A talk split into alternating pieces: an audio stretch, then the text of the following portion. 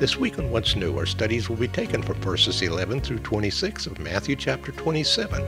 These verses deal with the trial of Jesus before Pontius Pilate, the Roman governor.